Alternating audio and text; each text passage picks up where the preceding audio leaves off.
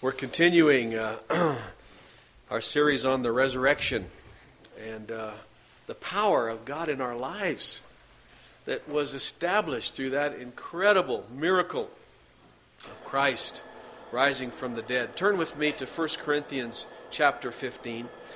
This morning we want to put it all together in perspective in terms of the resurrection of Jesus Christ as the foundation of our faith. Let me ask you again how many of you really believe that Jesus rose from the dead? Really, really believe that Jesus rose? Do you realize how radical that is in terms of the modern secular mind? To actually believe in a physical resurrection? Well, we believe. We believe. And that faith in the resurrection is the foundation of our Christian life. there is no compromise when it comes to the resurrection of Jesus Christ. How many of you know that there are lots of opinions that Christians have about various doctrines, points of view about Christianity, but when it comes to the resurrection, there's no compromise. We either believe or we do not believe. It's the foundation of our faith. You know, we can have different opinions about the second coming and just how Jesus is going to return. We can have different thoughts about the gifts of the Holy Spirit and speaking in tongues and different interpretations of how the Holy Spirit actually works in our life. But when it comes to the core values of our faith, the foundation, either Jesus rose from the dead or he didn't. And if he rose, then we can believe everything he said we can put our faith in Him. I remembered our friend in Tulsa just a few years ago, such a great man in the church, served the Lord, loved the Lord, was such an inspiration to all of us. And one day he developed this cough and then went to the doctor and they started to run the tests. And in just a few days, they diagnosed him with uh, lung cancer. And the doctor said that it was something they really couldn't uh, treat. And uh, he told the testimony of how the doctor came in with the test results, and he knew it was going to be bad based on what they said. And the doctor kept hesitating to tell him what was, you know, how serious it actually was. And finally he said, Just say it, doctor. He says, You can't scare me with heaven. Just say it. You can't scare me with heaven.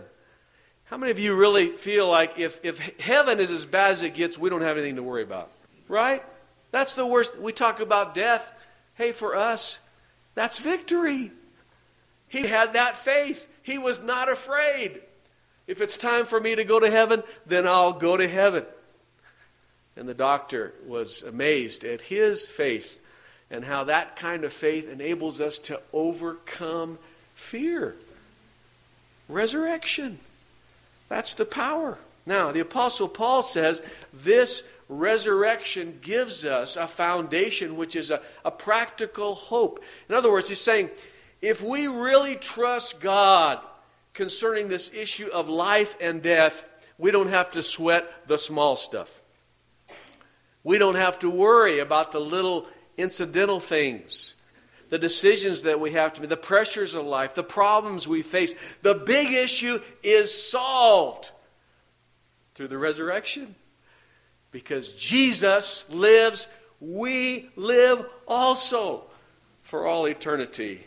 1 Corinthians 15 1. Now, brothers, I want to remind you of the gospel I preached to you, which was received and on which you have taken your stand.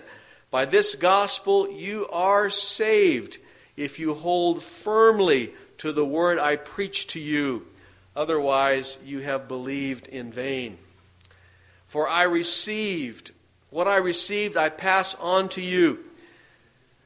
That as of first importance, underline this, that Christ died for our sins according to the Scripture, that he was buried, that he was raised on the third day according to the Scriptures, that he appeared to Peter and the twelve, and after appeared to more than 500 of the brothers at the same time, most of whom are still living, though some have fallen asleep.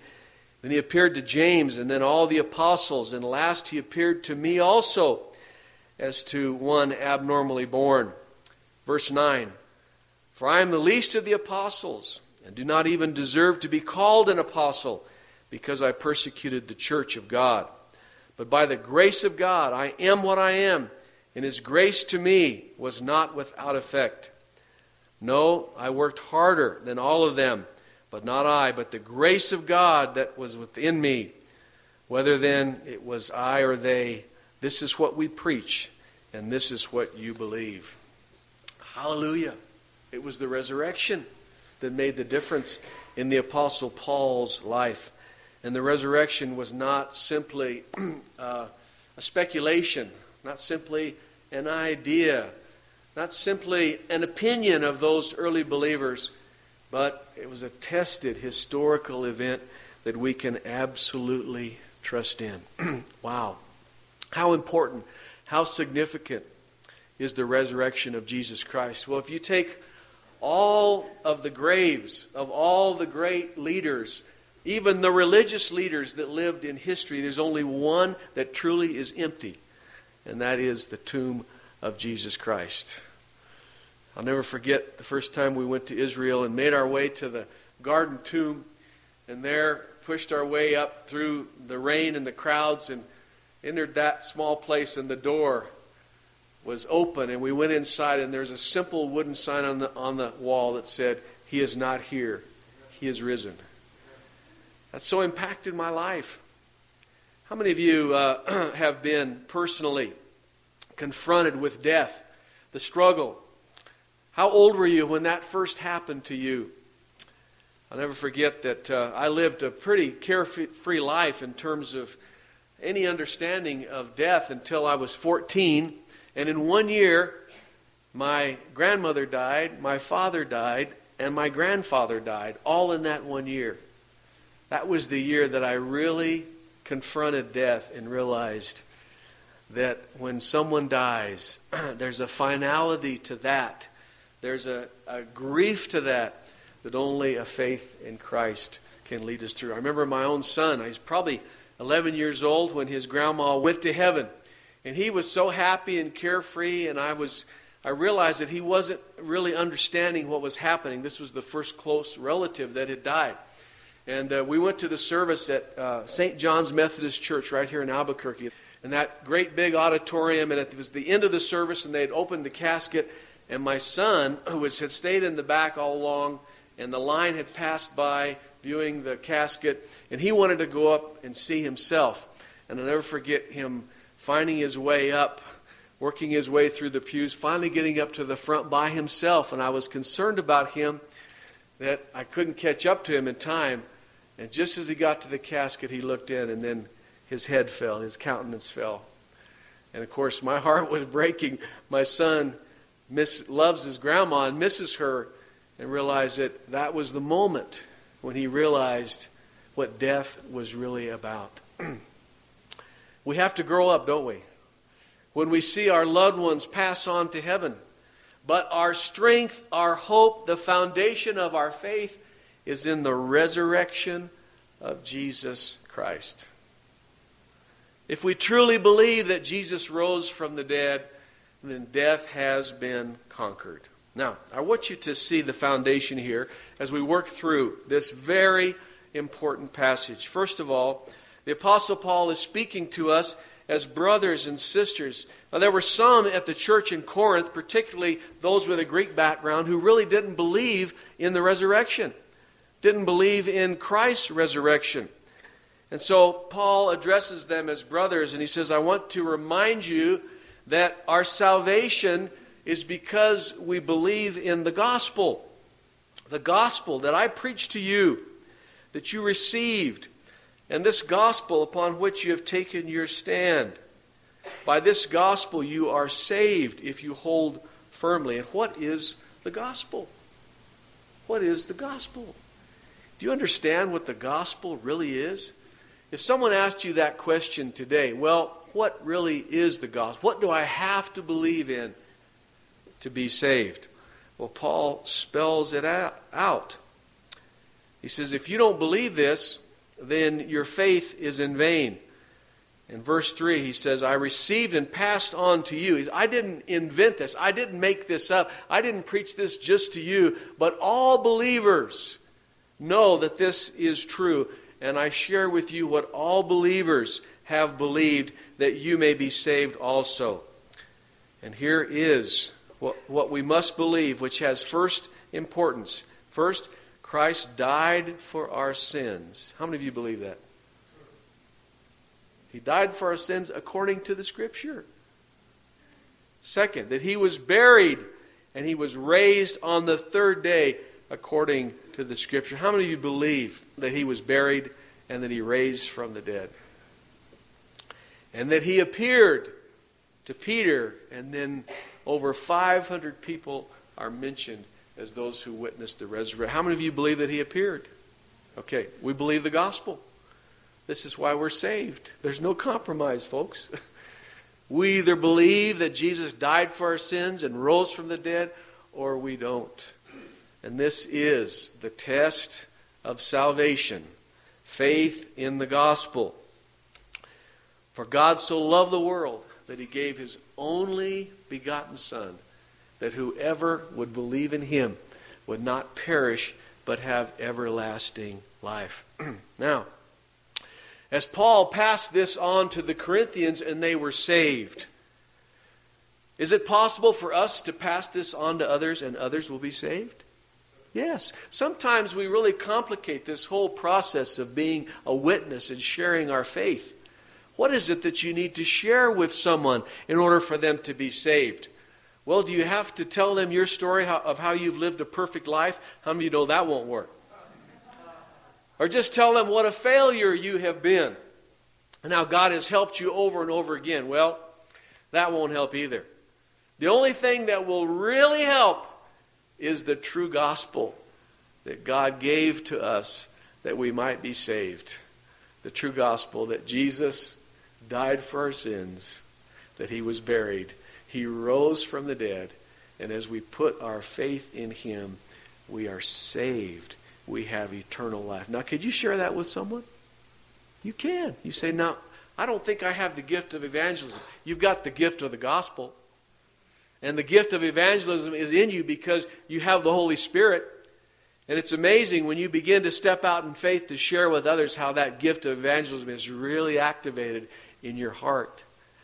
And what a wonderful, what a wonderful gift it is to share the gospel with someone who needs to be saved. Hallelujah. Praise the Lord. The apostle goes into the specific proofs regarding the resurrection, which are important for us to know. Now, about uh, 40 years ago, there was a book written by a man named Schonfield on the Passover plot. How many of you knew about that book? Those of us who were Christians in the 70s, the Jesus movement. Some of us were in school that time. We all heard about the Passover plot, which was a very popular book where a man went through all the events of the death and the resurrection and explained them away naturally on the basis that it was all Christ's conspiracy to start a new religion. Now, when I asked you if you heard about that but most of you didn't raise your hand. Now, what's happened to the Passover plot? Well, it's kind of passed over with all the other ideas to explain away the resurrection of Jesus Christ. How many of you have believed that what Paul said was true? That remains. That's our confidence. That's our trust. At the time, though, in the 70s, people were reading this book and so troubled about it and so concerned. How do we refute this? And how do we develop the right answer, the apologetics to explain all of this? Well, The Apostle Paul gives us the evidence, all the evidence that we need right here in this passage. And if anyone has serious doubts about the resurrection, they should pay attention to what the Apostle Paul said. There are four primary proofs for the resurrection all of us as believers need to know. What's the first one? The first proof, now hear this, is our salvation. The fact that we have been transformed by this message. It was not a hoax. It was not a conspiracy, but actually something happened that has the power to transform us. As the apostle says, this caused us to be saved, and we know that we are different. Could it have transformed the disciples if it was only a conspiracy, only an idea, only a theory, only the attempt to start a new religious movement? No, because they were transformed. They had been sinners and prostitutes and rebels and criminals of all different kinds being saved and transformed. The, the witness of a transformed life is an incredible proof of the gospel. Second proof. Now, hear this. Paul points to the scriptures. According to the scriptures, he was buried. According to the scriptures, he was risen from the dead.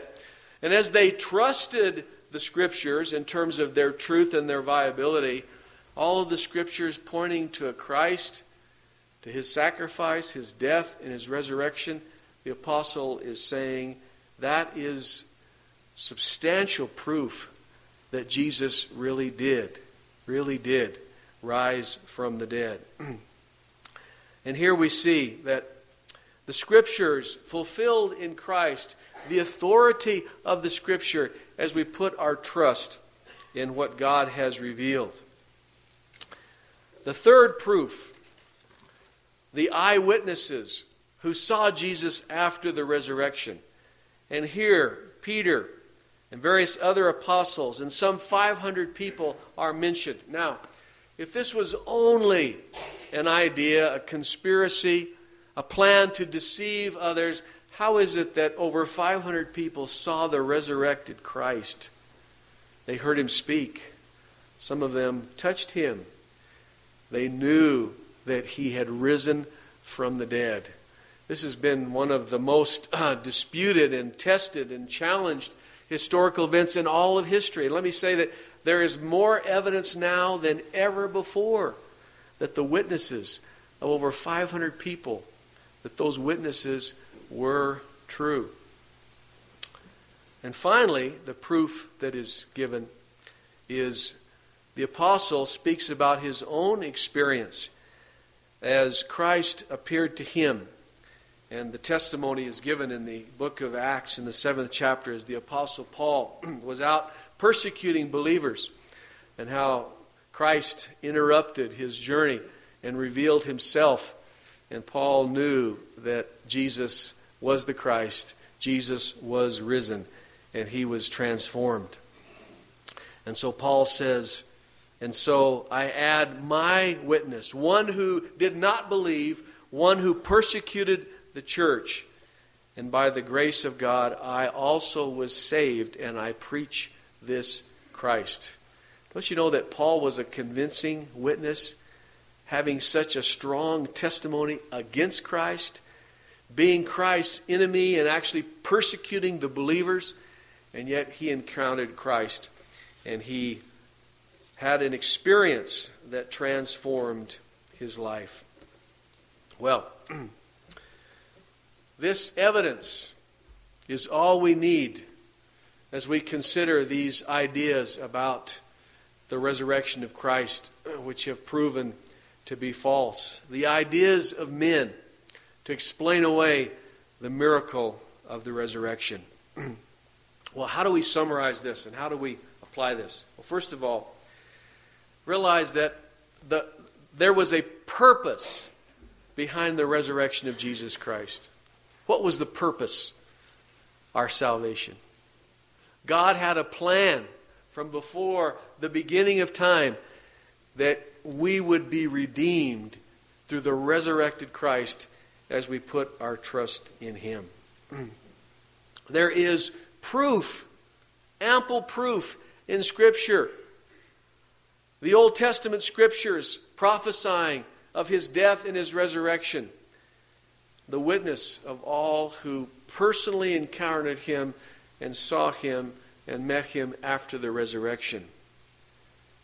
And then finally, we see the profession of faith that comes as we simply accept and believe this gospel.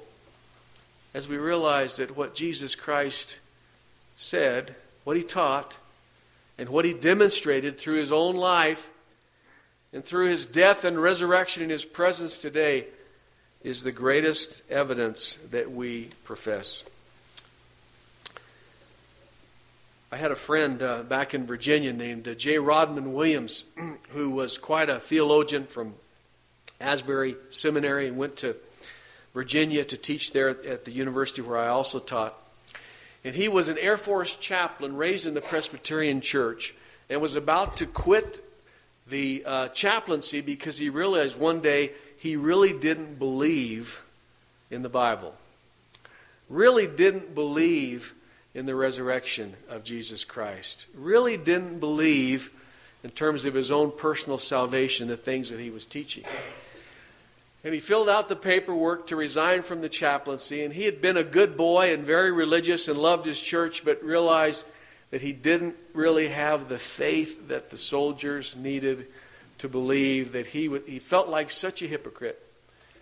And it was on an Easter Sunday morning that he decided to, to set aside the message which he was supposed to preach, given him by his denomination, and simply read the scriptures about the resurrection without editorializing because he really didn't believe that much anyway. And so it was on Easter Sunday morning when he was holding interdenominational services as chaplain that he began to read to the soldiers and their families the scriptures about the resurrection of Jesus Christ. This is his testimony. As he began to read, his heart began to warm up to the idea that there possibly really was a resurrection. As he continued to read, he realized that faith was a gift and that he had come as far as he could by his own logic and yet still not did not believe. And by the time, this is his test, by the time he came to the end of his scriptures about the resurrection of Jesus Christ, he believed. And he believed that he believed. He says, How do you get saved when you're preaching your own Easter sermon? I don't know, but it happened to me simply because I began to believe that what that what God had said in his word was true and that Jesus Jesus who had risen from the dead was there present in that very hour that event of worship bearing witness of himself through the Holy Spirit. Wow. Another testimony man by the name of uh, John Clayton, who was an astronomer and a physicist. He was being groomed by Madalyn Murray O'Hair as a new leader for the atheist movement. He was a second generation atheist raised from infancy by atheist parents who did their best to turn, to turn him away from God and to help him to focus on science. Well, he was preparing a lecture series on how the universe reveals that there is no God. Okay, that was his lecture series. And Madalyn Murray herself commissioned him to a special project to do his own reading of the New Testament to refute the gospel and show that the Bible was not true. Doesn't that sound like an interesting project? Truth was, he never had read the Bible. He never had read the New Testament. He never had read the life of Christ. Well, you can guess what happened. As he began to read through the Gospels and began to entertain the possibility that he had really limited himself in terms of understanding the, the, the real nature of the literature and the real meaning and the possibility that it was true. And he got into the historical documents to see if there was any verification and how it had been tested from generation to generation. Well, listen, by the time he was finishing his study, examining the resurrection of Jesus, instead of writing his manuscript to refute the scripture, he knelt at his desk and accepted Jesus Christ as his personal Savior. True story. Some of you may have heard his testimony. And so, needless to say, it kind of ruined his career with the atheist movement. And soon he went back, reworked his lecture series on how the universe, how the universe proves there is a God. and went from university to university telling his story of how he was an atheist scientist until he read the scriptures. Wow. How many of you know that smarter people than you have really believed the gospel? It's not a matter of intelligence, it's a matter of faith. Yet we have enough factual info, enough proof to provide us the basis by which we truly, truly can know and be saved. Well, how important is the gospel? Well, well, Paul said that if we don't believe the gospel, there's no hope. And if the resurrection is not true, then we cannot believe the gospel. But if Jesus truly did rise from the dead, if the gospel truly is God's plan of salvation, then we have great reason for a hope, a hope which will transform us as we take hold and believe that Jesus really did die for our sins. Jesus really did rise from the dead, and we can put our trust and confidence in him. Can I just, how many of you are glad you're saved? We're saved. We know it. We're saved. Why? Because we believe the gospel. You know, I think about how we can complicate it, how we can let our minds wander and entertain all kinds. Listen, we need to come to the Lord in simple childlike faith and say, Lord, I understand in part, but ultimately I know that this is your gift that I will never fully understand. And so I accept it. We cannot enter the kingdom through reason alone. We need faith. And so Paul says to trust in the scriptures, trust in Christ who died and is now risen, and you will be saved. Let's pray. Father, we thank you for this encouragement we have from you, O God. And like those before us who have read the scriptures and believed, those who have felt the witness of the Holy Spirit in their hearts and accepted, Lord, we are we Lord, we affirm our faith. We recommit ourselves to you, and we thank you that because of the power of resurrection, we have the greatest hope that's possible. Lord, we thank you we thank you for giving us all the necessary assurance. We thank you for giving us the gift of faith in order to believe. We thank you for your patience and your grace in our lives as you help us to believe and help us to be established and to grow in our faith and really come to the place where we know that we know that we know that you are our Savior. Thank you, Lord, this day. Lord, we pray especially for those this morning who may not be sure of their salvation. We pray, O oh God, that before they leave this morning, they will be sure. We pray also for believers who are struggling in their faith, wanting to believe more, but finding themselves uh, struggling with their own thoughts and their own doubts. And Lord, we pray that you would encourage each heart this morning and that you would help us, O oh God, to just move, O oh God, forward in our walk with you, trusting you even more, leaning upon you even more accepting and obeying your word even more. Help us, Lord. We pray in Jesus' name. Amen. Please bow with me and look to the Lord. And let me ask you a very important question. If you don't have that assurance in your heart this morning that Jesus died for your sins and that you have accepted Him, if you're not sure that He lives in your heart today, the Lord wants you to know how much He loves you, how much He wants to help you and transform your life. I want to ask you to stay after the service and speak with me and those that are here this morning that will remain at the front to just talk with you and pray with you regarding your relationship with Jesus Christ. And if there's anyone here this morning that needs to rededicate their life to the Lord, please, I invite you to come down to the altar, spend some time in prayer. We'll pray with you. We'll also pray for people with personal needs, for healing, for guidance, finances, whatever your need might be. We'll be glad to pray with you this morning. Father, we thank you that we could be together in your name today and that you've encouraged us through your word, O oh God. As we have prayed and we have worshiped you in song And as we have received your word and as we have encouraged each other, help us to go out with a greater determination to live for you, O God. We thank you for your faithfulness. In Jesus' name, amen and amen. God bless you this morning.